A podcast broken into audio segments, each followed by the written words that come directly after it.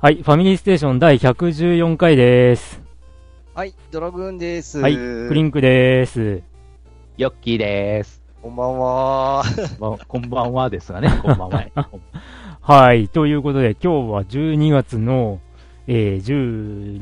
7です。17日の、はい、23時20分頃です。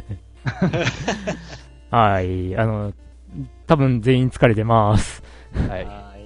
で、はい、まあ、おそらく今年最後の放送になりそう、うんね、配信が年内になればいいけどねっていう。頑張ります。収録は今年最後で。はい。配信が今年一発目とかにならない。僕の編集が間に合うのか、そして配信が間に合うのか。はい。全勝します。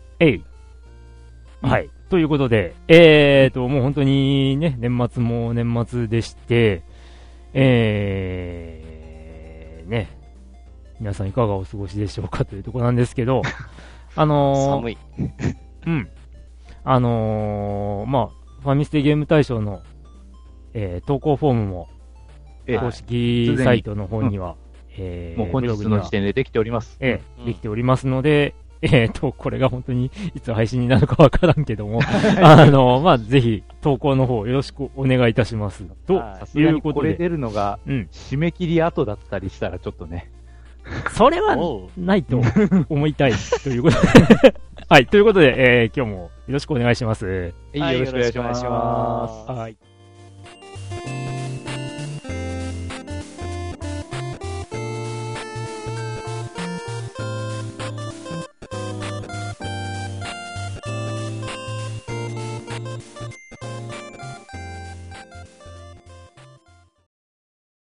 ファミリーステーション。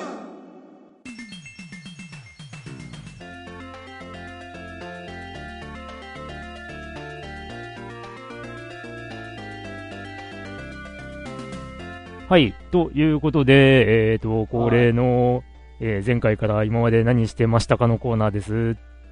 はい。はい。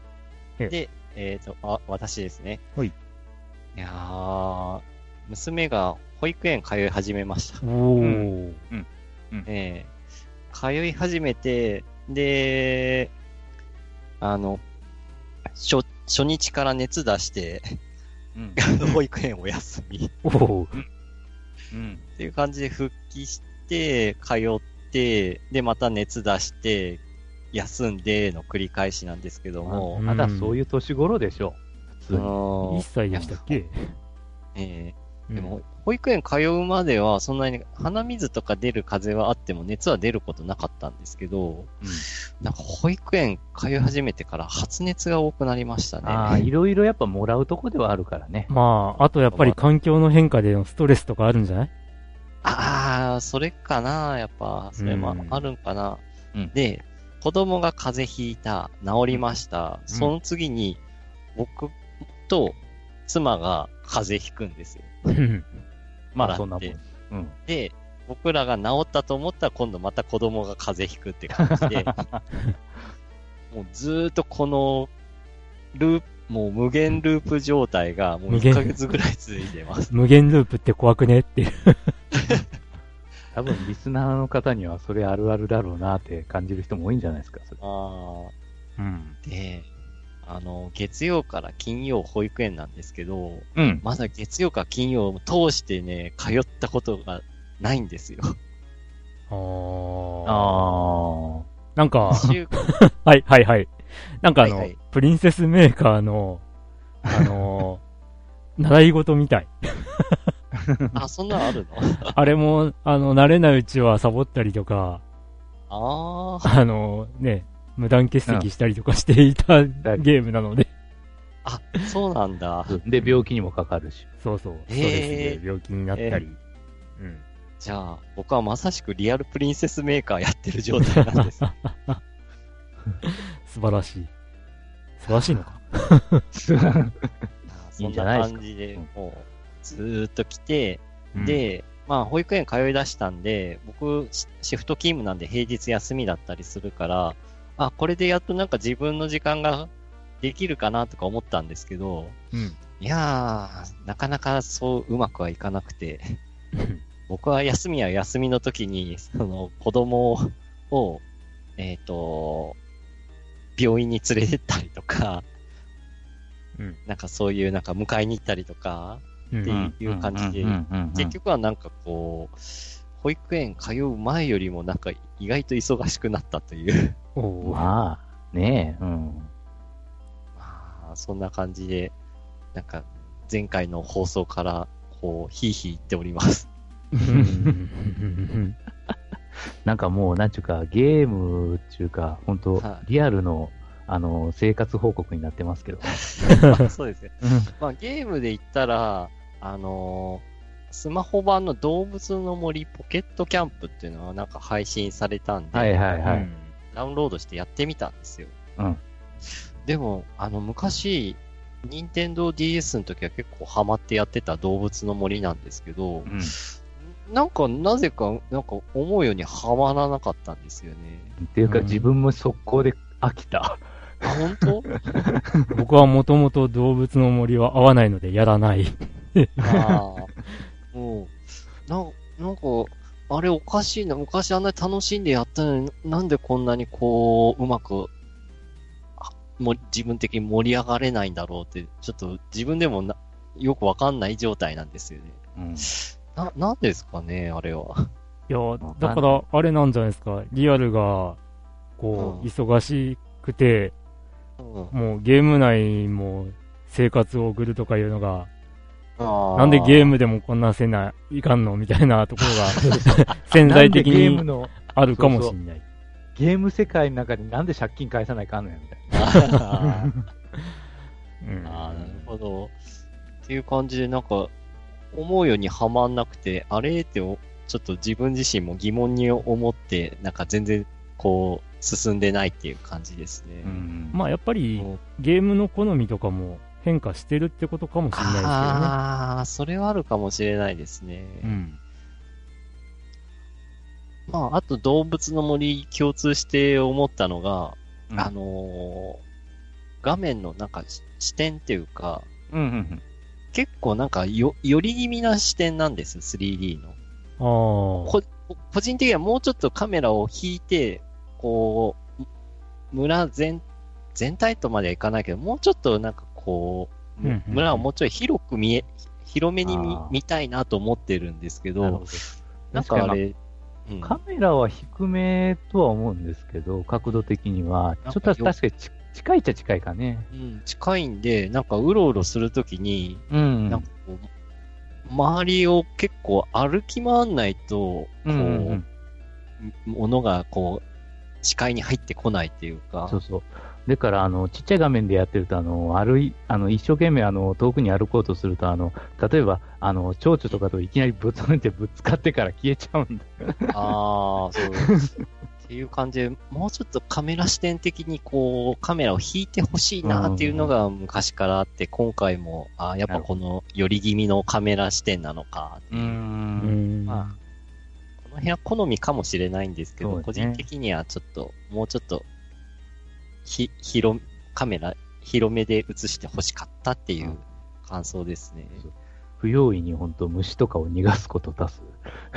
うん、結構歩かないとなんかキャラクターがこう現れないっていうか、うんうん、あこの場所にいる近寄ろうって感じじゃなくて歩いてるとポンってこう画面内に入ってくる。うんうん、あなんかいたっていう感じで。うんと、あともう一個は、まあゲームとはちょっと関係ないんですけど、ネットフリックスに加入したっていう。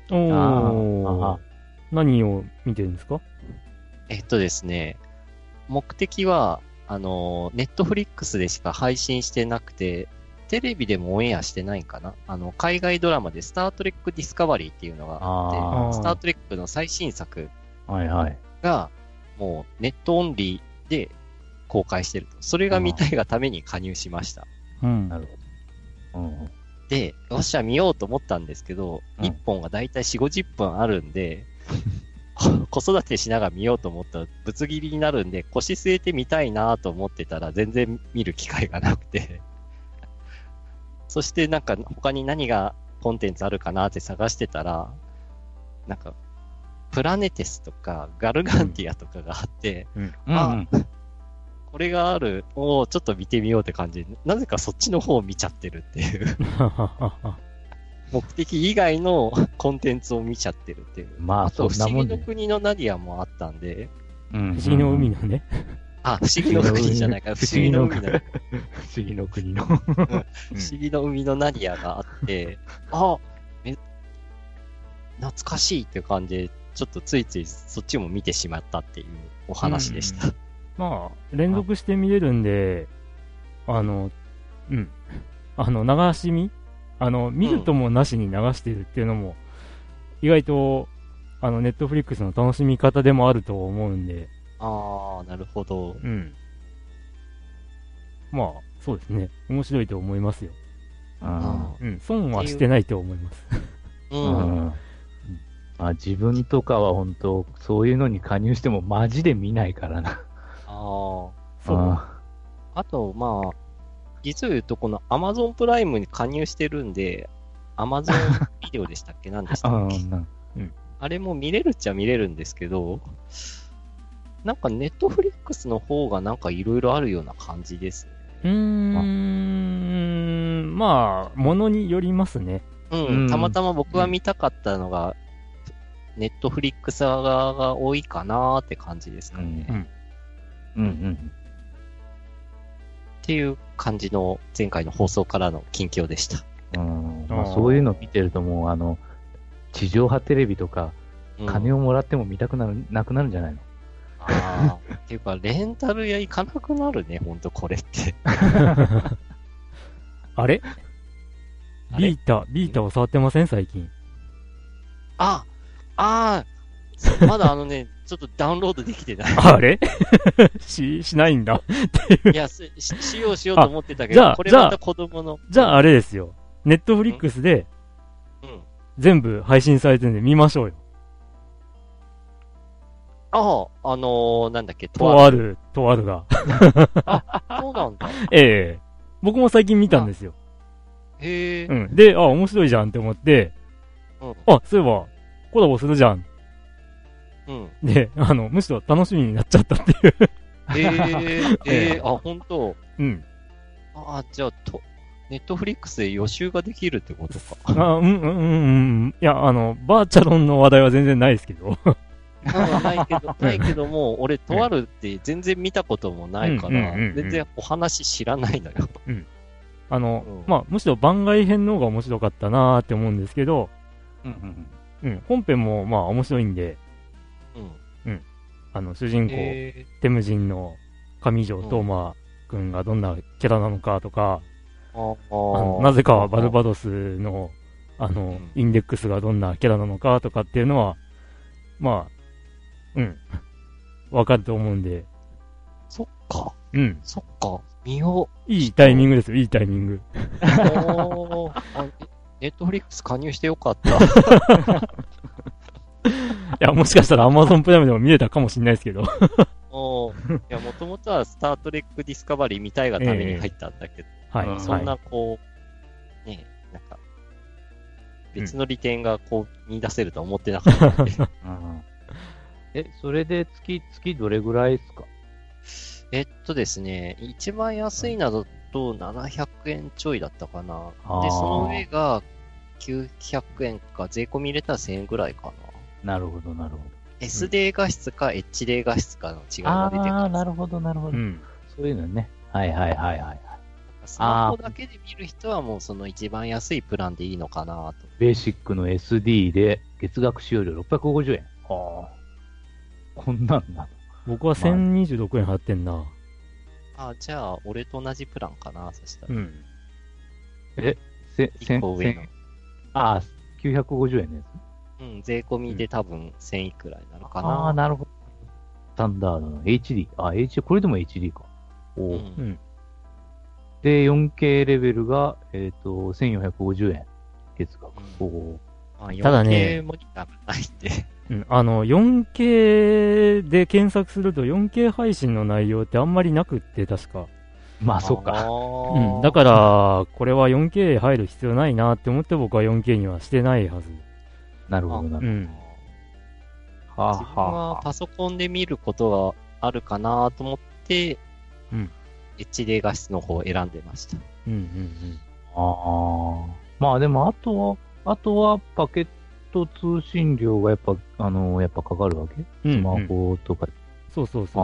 あ、うん、確かね、ネットフリックスは Wi-Fi じゃなかったら消えるんじゃなかったっけかな？うん、Wi-Fi でないと接続できませんみたいなことをいや、違うか。何かでそうなってた気がする。ネットフリックスじゃないかもしれないけど。で、うん。なんか、Wi-Fi の時は HD 画質ができるみたいな。うんうんうんうん。あれ、まあ、なんだっけな、もしかしたら僕、なんか別のサービスの勘違いかもしれない。あ、バンダイチャンネルか、まあ、あれは。あバンダイチャンネル。なるほど。まあ、パケット通信料定額サービスとかにしてれば、まあ、そこら辺は問題ないんでしょうけどね。うんうん、でも、まあ、基本的に見るのはもう家だね。外で見ることはほとんどないね。外で見る場合は、ねうん、もう家であらかじめダウンロードして持っていく形になる、うん。持ち出しっていうのがあるんで。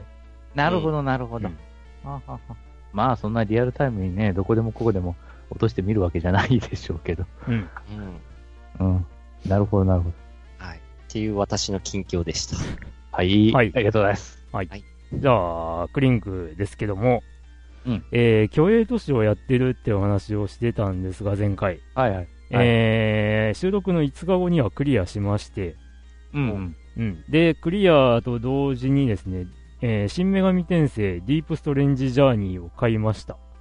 うん。うん。3DS。それからしばらくして、グランツーリスモスポーツが安くなったんで買って、うん。その時にマリオオデッセイも買って、うん。で、買ってんじゃん。ん何が買ってるね、結構。あ、でもこれは11月の話だもんね。10月とか11月の話ですよ、うん、あとオカルティック9が発売されて、まあ、これはもう Amazon で予約をしていたので発売になったんだみたいな、うん、感じだったんですけど、うんまあ、この辺はですね腰を据えてはやっていなくてで最近はドラクエ4を再開してああそうやったね、3章で止まってたのが、再開して今5章の、まあなんかなんだ、誰だっけ5章闇の帝王が復活するっていうところでそれを阻止しましたってとこまでああなるほど、うん、なんとかなんとかですかねうん、うん、なんとかタークさんですねそうはいっていうのがまあ近況といえば近況なんですけど、まあ、さっきもちょっとちらっと話した一体何の話なのかっていう実はタイトルをちゃんと言っていないというとある魔術のインデックスとバーチャロンのコラボが、うん、まあコラボのゲームが出るわけなんですけど2月にですね、うんそれの体験版がこの間先日、うん、配信されまして、うんうんうん、でプレステ4版とビータ版、うん、どっちもダウンロードしてるんですけど、ビータ版だけやりました、うん、どうでした？あ、悪くないですね。ただ操作が、違う部分があるんで、まあどうもまあどうなんだろうな。あるのかないのかよくわかんないけど、しゃがみがないっていう感じ。しゃがみがないの？今のところ。うん、もしかしたらあるのかもしれないし、操作の仕方が分かってないだけかもしれないけど、ただ、バーチャロン好きな人がツイッターにいて、で、確認してみるとやっぱりしゃがみはないっていうふうに言ってたんで、なんかしゃがみ打ちがないってことになるんで、障害物とかどうあったらどうするんだろうっていうのはちょっと今のところわかんない。ただショットライトウェポン、レフトウェポン、ターボライト、ターボレフト、あと、センターウェポン、うんうん、とあと、ボタンで近接があります。だからどこでも、どこでも剣が触れるというか、近接攻撃ができるっていう、うんうん、でこれ知らなかったんだけど、移動キーの下と、近接でガードになるらしいっていう、うん、ああガード、うんうんうん、うん、まあツインスティックじゃないんでそういう操作になるみたい。まあまあまあ基本ってオラタンっていう解釈でいいんかな。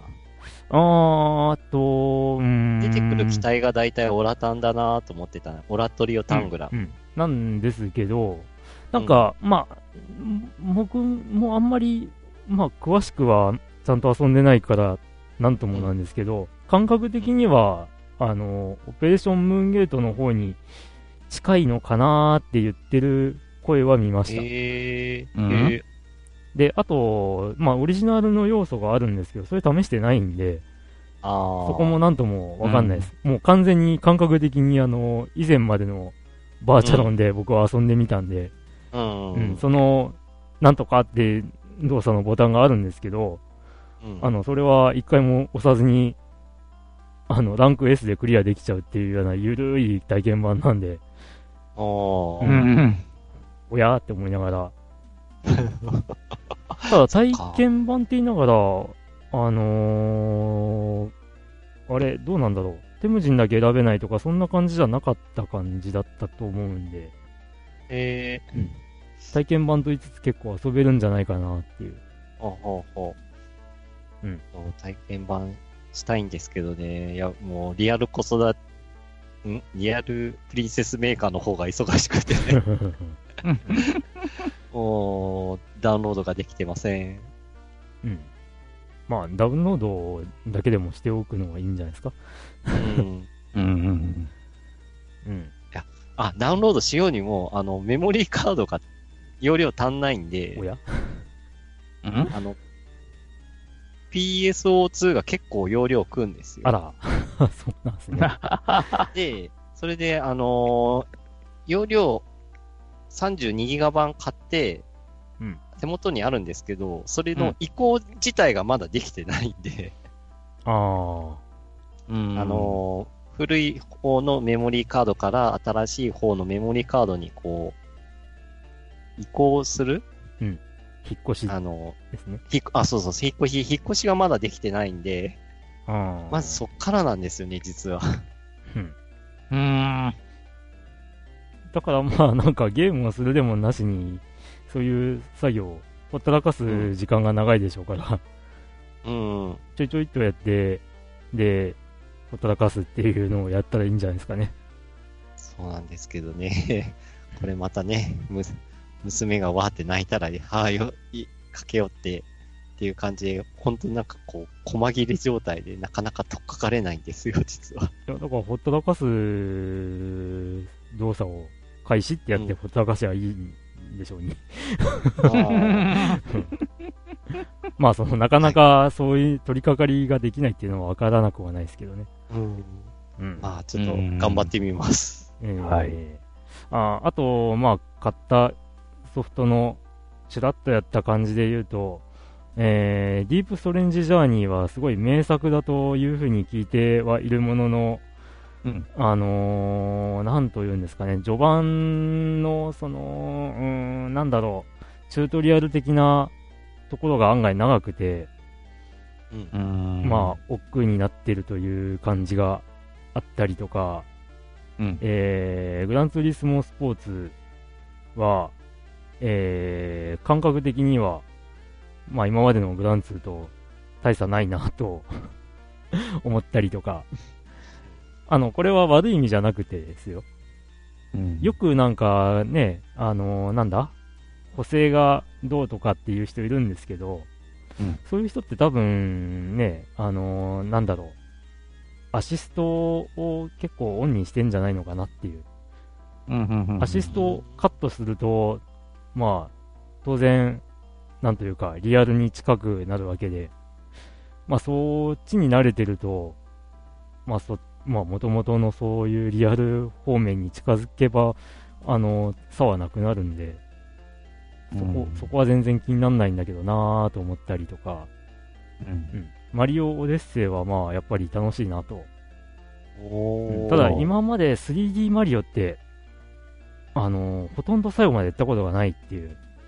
あ、マリオギャラクシーとかね、マリオ64もやったことないし実はあ、そうなんだ、うん、だから大抵僕がやってるのは 2D マリオなんですよね。うん、まあほらみんなで Wii で遊んだニューマリオブラザーズウィッヒーもね 2D でしたしあー、そっか、うん、とかね。あとまあ個人的にがっかりなのはオカルティック9かなっていう話で、アニメがすごい面白くて、で結末がなんかさらっとしすぎてたんで、でこう明かされてない部分みたいなのもちょっとあったんで、それが明かされるんだろうなゲームだとと思っていたら、まあなんというか自分はまだちゃんとやってないですけど、感想とか聞くともう終わり方もアニメだったっていう話でアニメ通りだったって話がよく目に入って、残念な気持ちになってるっていうまあやりますけどね、うん、って感じですかね。うん、うん、はい、ということでまあはい、僕はなんだかんだとゲームばっか、フェイトグランドオーダーはね、久々に超爆死をしたのでまあ察してくださいということでバトンはヨッキー先生にお渡ししますお、なんだろうはい、まあその話題はまあ自分はもういいとしてですねとりあえず、うん、お、まあ自分もそれなり回しましたけど。回したあ、ガチャか。うん。まあ、今回のガチャの一番の目当ては最初に引き当てたんですけど。まあ、ねえ。まあ、そう。まあ、その後もまあ、それなりに回してるんで。はい。まあ、冷蔵とかそこら辺。まあ、それを、FGO はまあ、いつものごとくやっとるんですが。うん。ハンドルコントローラー買ったんですけれども G29 ってやつをですね、うん、うん、買ったんですけれど、うん、ろくに遊んでないというか、うん、残念ですが。ああ、1回はやったの？ああ、ん？ 1 回は遊んだの？ 1 回、うん、いやいや、セッティングまでしてそれから遊んでないな。ほう、ちゃんと落ちてるし、やる用意はできてるんだけど、うん、うん、もうやっぱりなんというか家に帰ってきたらもうぐったりで、うん、そのまま寝ますみたいな感じになってるっていう。まあ、その代わりその寝ながらやれるミニスーファミを買って、うん、でそれでゼルダをなんとか一通りクリアして、うん。いや、もちろんマスターソードを取ってからは攻略サイト見まくってましたけど攻略サイト見ないとってな感じの内容なの？いや、中華めんどくさい。ああ、そう、うん、神々のトライフォース、うん、結構ギミックとかそこら辺がなかなかまあ、うん、考えられてはいるんだけど、うん、難しいわね、あれノーヒントでいくよで、そういうのをやったり、うん、まあ、しながら、まあ、そうですね、本当にそういうのしかやってないというか、プレステ4を起動しないんで、ちょっと動物の森やったけど、なんかそういう借金生活に飽きて、うん、やめました。ああ、うん。まあ、そやな、なんか、携帯っていうかスマホさえあれば普通に、任天堂アカウントね、連携してるから普通にできるんだけど、うん、もうなんかログインすらしてないな。ああ。うん。まあ、一応、ちょっとこの時期お仕事の方が、まあ、仕事柄ちょっとこの時期の方が忙しいんで。うん。うん、まあ、そうですかね、ちょっと、冬が終わるまでは。冬は辛いっす。まあ、しゃあないよね。うん。まあ、師走ですし。うん、あ、まだインフルエンザの予防接種もいけてない。いけてないってもう流行ってますよ、いっぱい。流行ってる。あ、予防接種、今年は珍しく受けましたよ。おー、珍しく、うん。珍しく。なんかすごい腫れて、かゆかったりしたけど。あ、ほんと。うん。いやー、なんかワクチンの供給量が去年よりも少ないっていう話題は聞いてんですけど、うん。実際そうなんですか？実際なんかやっぱりちょっと、融通、そのなんちゅうかメーカーにもよるんですけどね、製造メーカーにもよるんですけど、うん、ちょっと出せなかったりしたとこもあって、メーカーによっては。うん。なんちゅうか最後の試験に通らないみたいな感じの。うん、それでもう全部パーじゃねえけど、発売できなくなったみたい、出荷できなくなったみたいなところのメーカーもあって、そのメーカーを足りにしとったりすると、ちょっと最悪みたいな。あ、そういういきさつっていうか理由だったんだ。そういうのもありますね。ちょっとワクチン作ってるメーカーそんなにないんですけど、うん、その数少ないメーカーのうちにですね、結構そのなんちゅうか他の製剤で問題があったりしてからちょっと、営業停止みたいな、そういうふうなことを食らっとったメーカーもあるんで、あ、ちょっとみたいな、人事情はあんまりよくはありませんが。まあ一応ハイリスクの人々にはまあなんとか打ったかなみたいな感じで、まああとはそれは病院職員は打っとかないといけないからね、さすが。うん。まあそれでももう結構ちらほら出てると言ったらあれかな。うん、あ、インフルエンザかかった人が。うん。というか結構流行っていますもう。ああ。うん。なんか今年はちょっと流行るのが早いみたいですね。うん。ワクチンは早めに打っとった方がよろしかったですけれども、はい、もう今のとなってはどうかなって感じです。あ、そうなの。ワクチンの効果現れるの打ってまあ2週間ぐらいですからね。ああ。うん。まあ打たないよりはマシかなと。まあマシです。本当。特にちっちゃいお子さんいるとね。あインフルエンザの前にもう風がうちが蔓延してますからね、うん、インフルエンザは本当もう各所流行っとるらしくて、うん、まあ結局まあ一応シーズンインしたんかな。ただこれがまたどこでまたその第2波っていうかそういうのが来るかとかね、この辺もまたまあこれからまあどんどん増えていっておそらく1月2月ピークになってその後はみたいな感じなんですけど、例年なんかその後に春先っていうか春入る直前ぐらいにねまた B 型がちょこっと流行ったりするんで、うんうん、そういう風な流行り方もするんで、まあちょっと、うん、そのシーズンが完全に出るまではちょっとやっぱ油断できんかなと。うん、病院で流行ったら最悪だからね、ほんの。うんさすが専門の方のお話やまあとりあえずインフルエンザの話はこの辺りにして終わりにしますか。ああそう今日は あとねちょっとミニスーファミで思い出したんですけど、うん、ミニスーファミ関連で出た復刻というかなんというか雑誌を一応買いはしました、記念なんで。何ですかそれは。スーパーファミコン通信とファミリーコンピューターマガジンの、ミニスーパーファミコン特集号。そんな雑誌が出てたんだ。はい。ムック扱いです。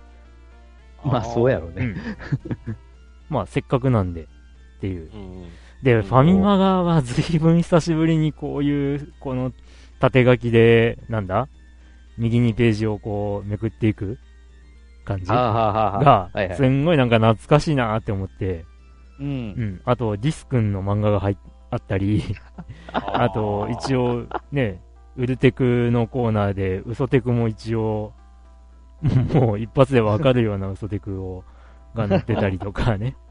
あ、懐かしいなとか、うん。あと、スーパーファミコン通信。実はファミコン通信ミニファミコンの、やつも買ってるんですけど、まあ、ミニファミコンの時に、表紙に、前話しましたっけ、これ。これでウッドボール、かっこ決まりって書いてて、うんうん、これ、最近の若者にわかるのかよっていう話を、したような気がするんですけど、スーパーファミコン通信も、その、ファミコン、ミニファミコンの時の号ほど大きくは書いてないんだけど、うん、ミニスーファミもスーファミ2でウッドボール過去決まりって書いてあってどうなんだろうなっていうのをやっぱり思ったっていう、ウッドボールはやめられないのかね、うん、どうなんだろう俺ってどういう継承のされ方してんだろう、うん、ただ内容的には、うん、ファミコンの方がページ数は少ないんですけど、ファミ通はね、うん、スーパーファミコン通信よりかはファミコン通信の方がいいと個人的には思う。おう、うん、いい。なんかね、スーパーファミコン通信の方は、うん、なんかアクションゲームの攻略マップとかがすごいページ割いてて、なんかこう言っちゃなんだけど手抜き感がって感じ。もしかしてスーパーメトロイドとかそこら辺はなんか指名されてるとかそういうやつ。スーパーメトロイドというよりかは、マリオワールドだね。ああ、マリオワールド。マリオワールドがすんごいなんかしかもこれがね、昔なんだ付録でついてた小冊子。そのままコピーして載せましたみたいな感じの作りだったりするからありゃーどうなのこれっていう感じで、ただファミコンミニの方のファミコン通信は、うん、なんていうかこう結構内容は濃い。例えばまあ、これもコピーといえばコピーなんですけど、うん、ミニファミコンに収録されているソフトの初めてファミコン通信で掲載した時の記事がそのままこう復刻で載ってたりとか、だからグラディウスとか魔界村とかアトランティスの謎とか、うんうん、アトランティスの謎なんてすごいのが初掲載のページで、明らかにアトランティスの謎じゃない記事もまあ一面丸々コピーしてるから載ってるっていうチラッとだけ。これはB ウィングの記事なんですけどえ B ウィングファミコンミニ入ってねえしっていう入ってないよね、うん、ただこれ知ってる人しかわからんだろうなっていう、うん、うん、ここに隠しウィングがあるよみたいなのがチラッと載ってるっていう、うんうん、まあだから割と僕はミニファミコンの方のファミコン通信は好き。あ、うん、クロスレビューも当時のクロスレビューが全部再掲されてたりこれはコピーじゃなくてちゃんと、うん、ちゃんと掘り出したね。編集して書いてある、うんうん、なんかねスーファミ通信はちょっとあれというなんかこれじゃない感があるっていう、うん、まあいいんですけどねそういえばもう、あれそっか、もうファミ通っていうかそういう雑誌って、あれ会社はなんだっけ、角川の子会社だっけもう。うん。エンターブレインは角川の子会社になってますな。何やったっけ、ジーズブレイン、なんみたいだね。ジーズブレインってなってるみたい。うん。へー。そこに浜村氏が、はあ、社長になってるのかな、やっぱ。へー。でからあれやろ、なんか最近話題にちょろっとなってるけど、e スポーツ、うん、の、なんかその、統括団体を作って、はあ、なおかつなんかそこでか、なんかプロゲーマーの認定をやるとかいう話で。ファミリーステーション。じゃあ、この話題はそれぐらいにしときますか。ちょっと発展させすぎたけど。はい、うん、よくわからん。はい。はい。はい。ということで、なんだかよくわからない近況報告の話になった感じもするんですが、はい、はい。お便りをいただいておりますので、はい。はい。ラホールさん。はい。お三方、こんにちは。ゲーム周辺機器についてお便りします。うん、個人的な考えではありますが、周辺機器というのは、ゲーム機の性能をパワーアップするという印象がありますが、いかがでしょうか。私が思うファミコンで最高の周辺機器はファミコン 3D システムです、うん、対応機種は少なかったですが、ファルシオンは宇宙空間に吸い込まれる錯覚を覚えたものでした、うん、実際は飛び出さずに奥行きを感じた次第ですが、うん、セガマーク3のスペースハリアー 3D にも使えましたが、動機が安定しなかった思い出があります。お好きな周辺機器は何かありますか？パワーグローブは画期的でしたが、箱を開けてびっくり。テレビにセンサーを設置するとは思いませんでした。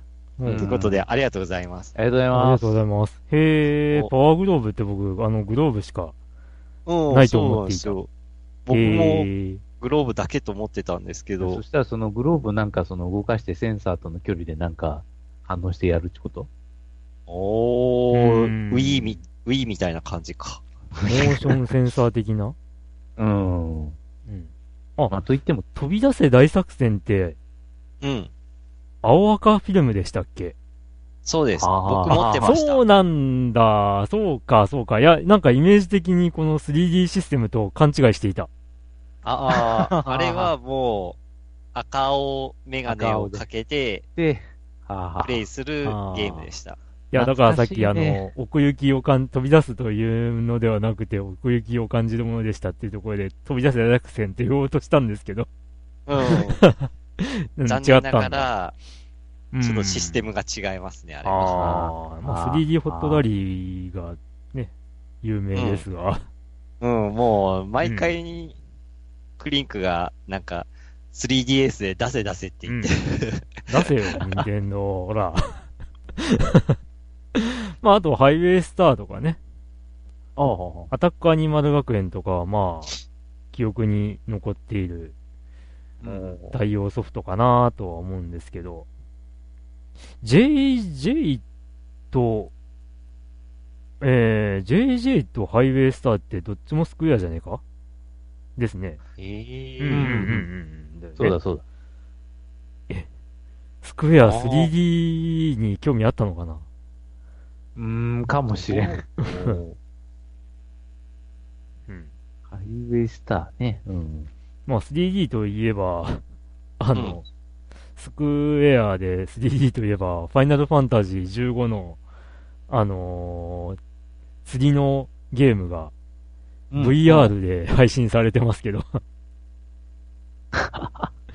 VR で。へぇー。うん。VR で釣り、うん、そう。いや、やりたい。買ってないけど。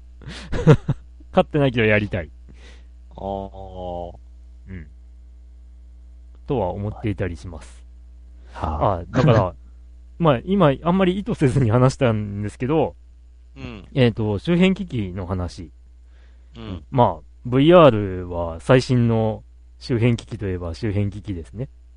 うん。まあ、近年で言えばやっぱりね、僕の中ではハンドルコントローラー系がうん、やっぱ周辺機器としては強いかなって思うんですけど、あーはーはーはーはー、うんうん、昔はいっぱいあって、やっぱりツインスティックとか、まあ格ゲー用のアーケードスティックとかがやっぱりねあるもんですけど、まあただ機能をアップする、ゲーム機の機能性能をアップするっていうのとはちょっと違う気はするんですけど、体験かなっていう、うん、ゲーム体験をまあ補強する、まあ一つの手段っていうことかなって思うんですけど、そうやね、ゲーム機をパワーアップするっていうと、ディスクシステムだったり、メガ CD だったり、うん、スーパー 32X だったり、ああそう、それを今ふと思い出したよ、ね、あと PC エンジンのアーケードカードだったりっていうことかなっていう気はするんですけど、まあ確かにあれはパワーアップやな、うん、コントローラー系はちょっとまあ体験かな、うんうんうん、まあそういうとまあVR もそうかまあそうね、うん、まあでも好きな周辺機器、まあ、ジョイボールジョイボール、ああ懐かしい全然ボールじゃないっていうねボール、うん、入力デバイスがこうアナログっぽい操作感覚だったら、うん、受けてた気はするんですけど、うん、あれね、カチカチカチって感じの8方向だったと思うんですよ記憶では。そんな感触だっけ？そんな感触だったはず。うちあったんですけど、もう失われてますけど、うん、結局コントローラーのその中心にあるものがただでかくなっただけっていう。そうそう。うん、手のひらで、ね、包み込んで使うような感じ上から。まあ、好きな周辺機器、まあさっき出たツインスティックもそうですけど、うん、ネジコンも好きですね、僕は。うん、ネジコン、未だに触ったことがないので、あ、本当。どっかで手に入れたいですね、これ。うん。あ、パワーアップの周辺機器あるわ。何？なんだっけ、これ。なんだっけ。機種はXbox 360。あ、360？ 1。あ、キネクト。キネクト。ああ。うん。うん。これ割とすごいことやってるんだけどなーっていう。うん。そうね。あ、そういえばなんかキネクトもうなんか生産しないんだっけ？らしいですね。しません。残念すぎる。はい、まあもっとその新しいというか、うん、進んだやつに技術をまた使ってくれるでしょう、うんうん、そう Xbox One X が欲しすぎるんですけど、うん、まあ全然手に入るなんだこう手に入れる手段もないけど、あ、目処が立ってないのね。だって、まず、大分では、お店では売っていないし。全く。山田なら使ってるかなと思って聞いてみたら、入荷の予定全くないですねって言われて。うん、あ、そうですかっていうのと。じゃあ、アマゾンかって言ったら、アマゾンはね、59,000円かなんかのものが、うん、67,000だの。セット内容が違えばね、こう、10万いくらになってたりとか、っていう。それは、なんでまた値上がってんの？いや、それは転売とかそういう関係で。おー。うん。うん。で、じゃあ、そんなに、うん、じゃあ公式で買おっかって、公式の Xbox のサイトに行って、うん、買うってやったら、品切れって出るしって。へえ。うん。そんなに供給よりも需要の方が高いってこと？日本では圧倒的に供給してないっていう話ですよ。あんま日本に回してないってことなんかな。いや、日本、マイクロソフトジャパンがやる気がないっていう。あー。もっと気合い入れてよっていう話ですよ。360の中頃ぐらいから、マイクロソフトジャパンは諦めてんですよ。いやー。すっかり。まあ、Xbox 界隈はそういう状況です、今。で、僕がなぜ欲しいかっていうと、うん、フォルツァ6じゃなかった、7か。うん。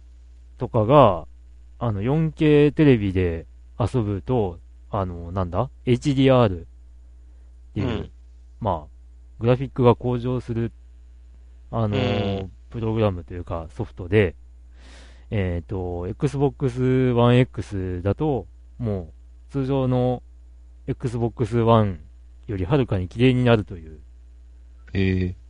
ものになっておるんですよ。うん。それを目当てに買いたいと。買いたいですし、あと、あれです。あれだ。ウルトラ HD ブルーレイディスクのソフトを何本か持っているからです。プレイヤーに Xbox One X。で、さっきは Xbox って言ってるから、もう噂のキネクトが反応しちゃって今。ピョリーンって言ったのこれだわ。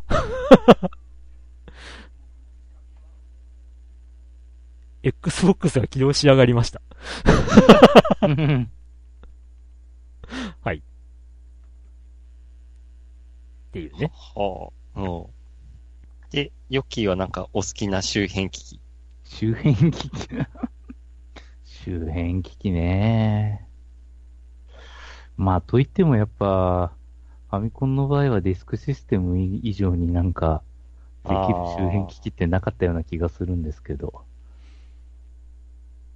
ロボットん呼んだうちあるよ。ジャイロロボット。うん。うん。そう、ディスクシステムもあるんでしたよね。うん。うん。ああ、ディスクシステムか。その反応はあ、今度よかったら貸してくださいよ、うん。あ、ディスクシステム本体ええ。あ、いいけど、あれ、クリック持ってないんだっけ。倉庫版がしたい。子猫物語がしたいです。ああ。ソフトはあるの ?3D ホットラリーがしたいです。あと、悠々機がしたいです。ああ、なんか聞いたことある。どんなゲームだったっけな、悠々機って。ファミコン昔話。そう。新鬼ヶ島の、まあ、シリーズ第2弾ですね。最勇気をベースにした、うん。まあ、世界の物語をごちゃ混ぜにしたようなアドベンチャーゲームです。なんかちょっと思い出しそう。なんだっけな、ちょっと、どんなんだったっけな。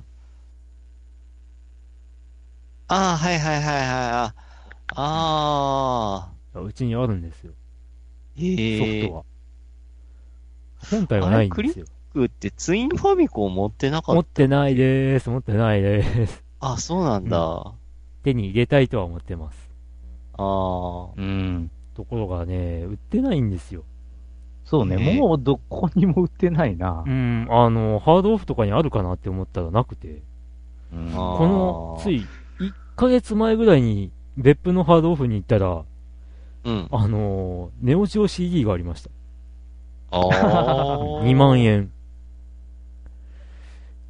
ネオジオ CD2 万円はどうしようかなっていう。ネオジオ系はちょっとなーっていう、うん。あんま欲しいってソフトがないなーって思っちゃって。しかもネオジオ CD ですし。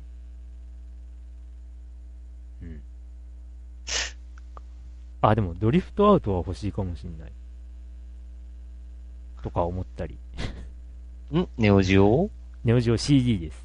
CD。はい。ネオジオ CD か。なんか読み込みが遅いっていう噂しか聞いてないけど。うん。遅いです。むちゃくちゃ遅いですね。とか言って、カートリッジ版は高いしな。うん。って感じで。はい。いいですかね。はい。ホールさんありがとうございます。はい、ありがとうございます。はい。では、続いて、アンブローズさん。はい。お三人さんこんばんは。ようやく112回を聞き終えたので投稿します。108回に投稿して以来2回目の投稿になりますので、覚えていない方は思いますが、よろしくお願いいたします。クリンクさんとはツイッターでドラゴンフォースについて少し話をさせていただきました。はい。前回、ドラゴンフォースの話をしたときに、ね、おすすめされたんでプレイしましたっていう、まあ、アンブローズさんのぜひっていうのにリクエストにお答えしたんですけど、っていう感じで、ドラゴンフォースは戦闘や移動などにとにかく時間がかかるので、ちょっと厳しかったようで残念。まあ僕のやり方が悪かったんですよ。そうだ。いや、前回も話した通りですけど。私は最近、アンブローズさんですね。私は最近、出産祝いにと 3DS とポケモンムーンをもらったので、ちびちびと進めています。ダイヤモンド以来のポケモンでしたが、相変わらず面白くて熱中してます。ポケモンといえば、昔のポケモンは裏技、バグ技の宝庫でしたね。そこで、お三人さんに質問ですが、自力で発見した裏技って何かあれば教えてください。ちなみに私が発見したのは、クニオくんの時代劇で、味方がやられた状態で、ヨノスケ、スクリューを使うボスを倒すと、力五郎が仲間になる。違うボスでも仲間になったことがあるので、方法は何パターンかあるかとか、プレステ本体の裏技でメモリーカードのデータを消してもすぐにコントローラーの L1、2、R12 をひたすら押しまくれば復活することを発見しました。過去、プレステのゲーム、データ復活は連射パッドがなければ厳しいらしく、友達に教えたけどできなかったと怒られたことがあるので注意。はい、ゲーム大賞も楽しみにしています。ではまたということでありがとうございます。ありがとうございます。ドラゴンフォース、すみません、ドラゴンフォースについては前回も話したんですが、急ぎすぎなければっていう気がしてるんで、一回どのゲームも言えるんですけど、失敗してやり方を覚えるってもんじゃないですか。ちょっと今回は僕のプレイが急ぎすぎたというか慌てすぎたんで、ダメだったなっていうところです。はい。ドラゴンフォースについてはそういうことです。はい。裏技見つけた記憶はないな。強いて言えばなんか隠しキャラとか隠しアイテム見つけたぐらいかな。裏技になるのってびっくりしたのが、魔界闘士サガの神様にチェーンソー、あれは魔界闘士サガが発売されて、3日後ぐらいにクリアしたんですけど、その時に僕がもう実行してて、で学校で友達に言っても誰も信じてくれないっていうことがあったんですけど、1、2ヶ月後にファミ通とかに裏技として掲載されて、はぁって思ったっていう。で、その後はもうなんというか、ね、もう不思議なぐらい常識的な勢いで、常識って言われるぐらいの勢いで、なんか当たり前のことみたいに言われてますけど、真っ先に僕はもう知ってたけど、誰も信じてくれなかったっていうのを未だに覚えてます。ほほ。あと、まあ、これ、なんで、うん、そういえば神様に JS を聞くって俺知ってたんだろうな、当時。僕が聞いたんじゃない？いや、わかんないけど。うん、まあ、なんか、プログラム上なんか、2ターン目までは、ほとんど当たらないんだけど、3ターン目から普通に当たるという。ああ、そんなのあんの？うん。それは知らないな。それは知らないけど、チェーンソーが当たって、まあ、即死させることができるっていうのは、うん。もう、クリアして、何度か神様と戦ってるうちに、あ、チェーンソー効くんだ。分かっちゃったっていうので、もう、買って3日後ぐらいには知ってたっていう。実行して。まあ、要は、なんちゅうか、その一撃死の武器を試すようになったよね、ほんと。いや、だから何度かやってて、神様倒すのめんどくせえなって思ってて、うん、まあ、たまたま持ってたからやってみたら、まあでもよく考えたら、ファイナルファンタジー2とかで、ね、ブラッドソードなんていうものをしでかしてる会社なんで、まあ、なくはないよね、とは思うんで。あれはやばいな。ね。まあ、よくよく考えたら、できなくはないだろうって、予想はつくんよね。うん、今思えば。とか。あと、あれだ。バベルの塔で、うん、何ステージか忘れてるんですけど、全体的にこう、ハート型のマップがあって、うん、ハート型にこう、なんていうかブロックが積まれてる面があって、中をこう、雲が上下してるっていう、雲って乗れる、うん、なんだ？空に浮かんでる雲ですよ。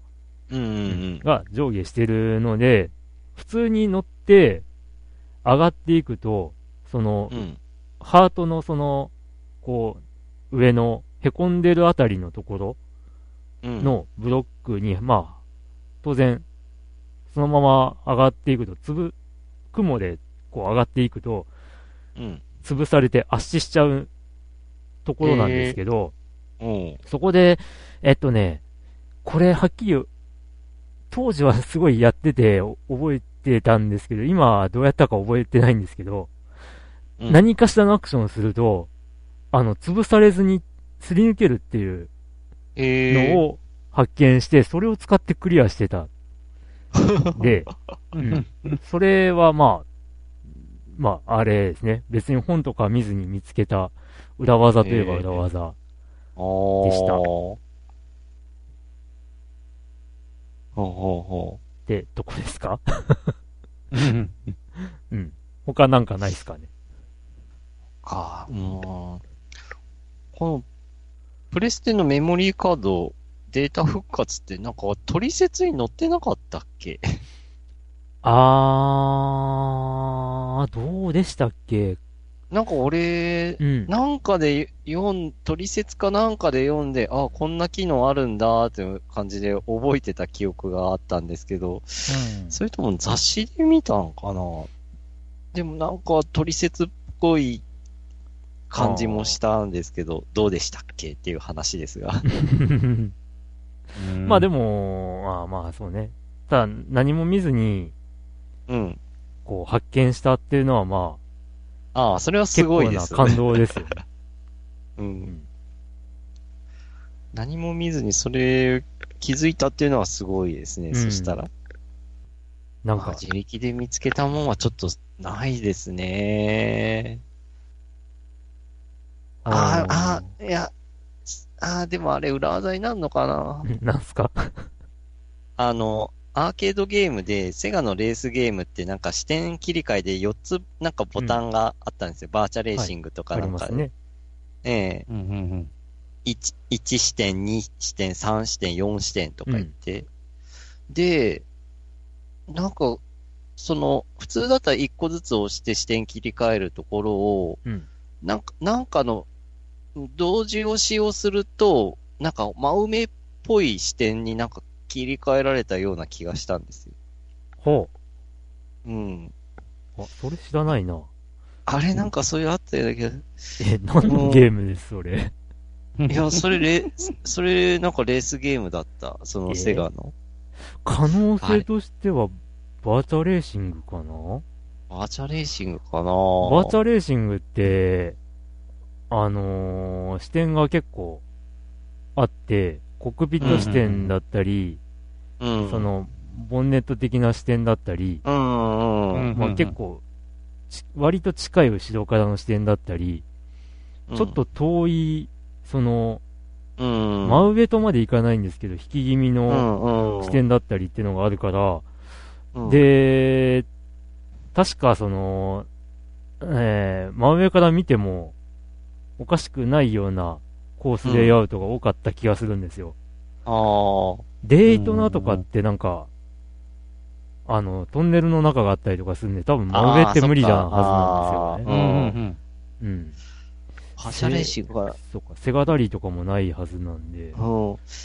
すみません、もし、間違ってたらごめんなさい。でもなんかそんな、なんかキー操作したら、あ、こんな視点もできるんだって、なんか、うろ覚えですけど、なんかありました。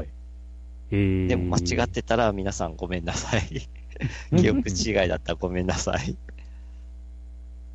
そんぐらいですかね、僕は今思い出せる範囲は。はい。あとはあれだ。これは裏技というかなんというかですけど、やっぱ新女神転生の1だか2だかの時に、その合体のその事故を、その意図的に起こすとかっていうのが、なんだっけな、ダークサイドの悪魔を合体させると起こるんだっけか。まあ合体事故って言っても確かレベルが下がるみたいな合体になっちゃって、で、これも割と早い段階で気づいたのが、ゲームの序盤って弱い悪魔っていうか仲間がいるわけじゃないですか。で、そこでレベルダウンをさせると、一周回って強い悪魔になるっていう。で、で、合体事故の場合には、仲間にそのままできちゃうっていう、そういうのに気づいたっていうのはある。後々、裏技的に語られてたような気もするけど、まあ、今となっては常識というか、一般常識みたいな、新メガテンユーザー一般常識みたいな感じになっちゃってる気がするんですけど、で、そういうゲームだったからこそ、カジャ系とか、重ねがけしすぎると一周回って弱くなるとかっていうのは知ってるっていう、あ、それかけすぎたからでしょって、なんか、後々バグだの、こう、なんていうの、ね、弱くなるバグがあるとかって、バグ言われるけど、いや、なんか、一周回るような仕様のゲームだから、当然なんじゃねみたいに思ったりはするんですけど。っていうこともあったといえばあります。こんなもんすかですかね。はい。裏技と言えるかどうかはわかんないですけど、そういう話でした。はい。アンブローズさん、ありがとうございます。ありがとうございます。そしたらお次はです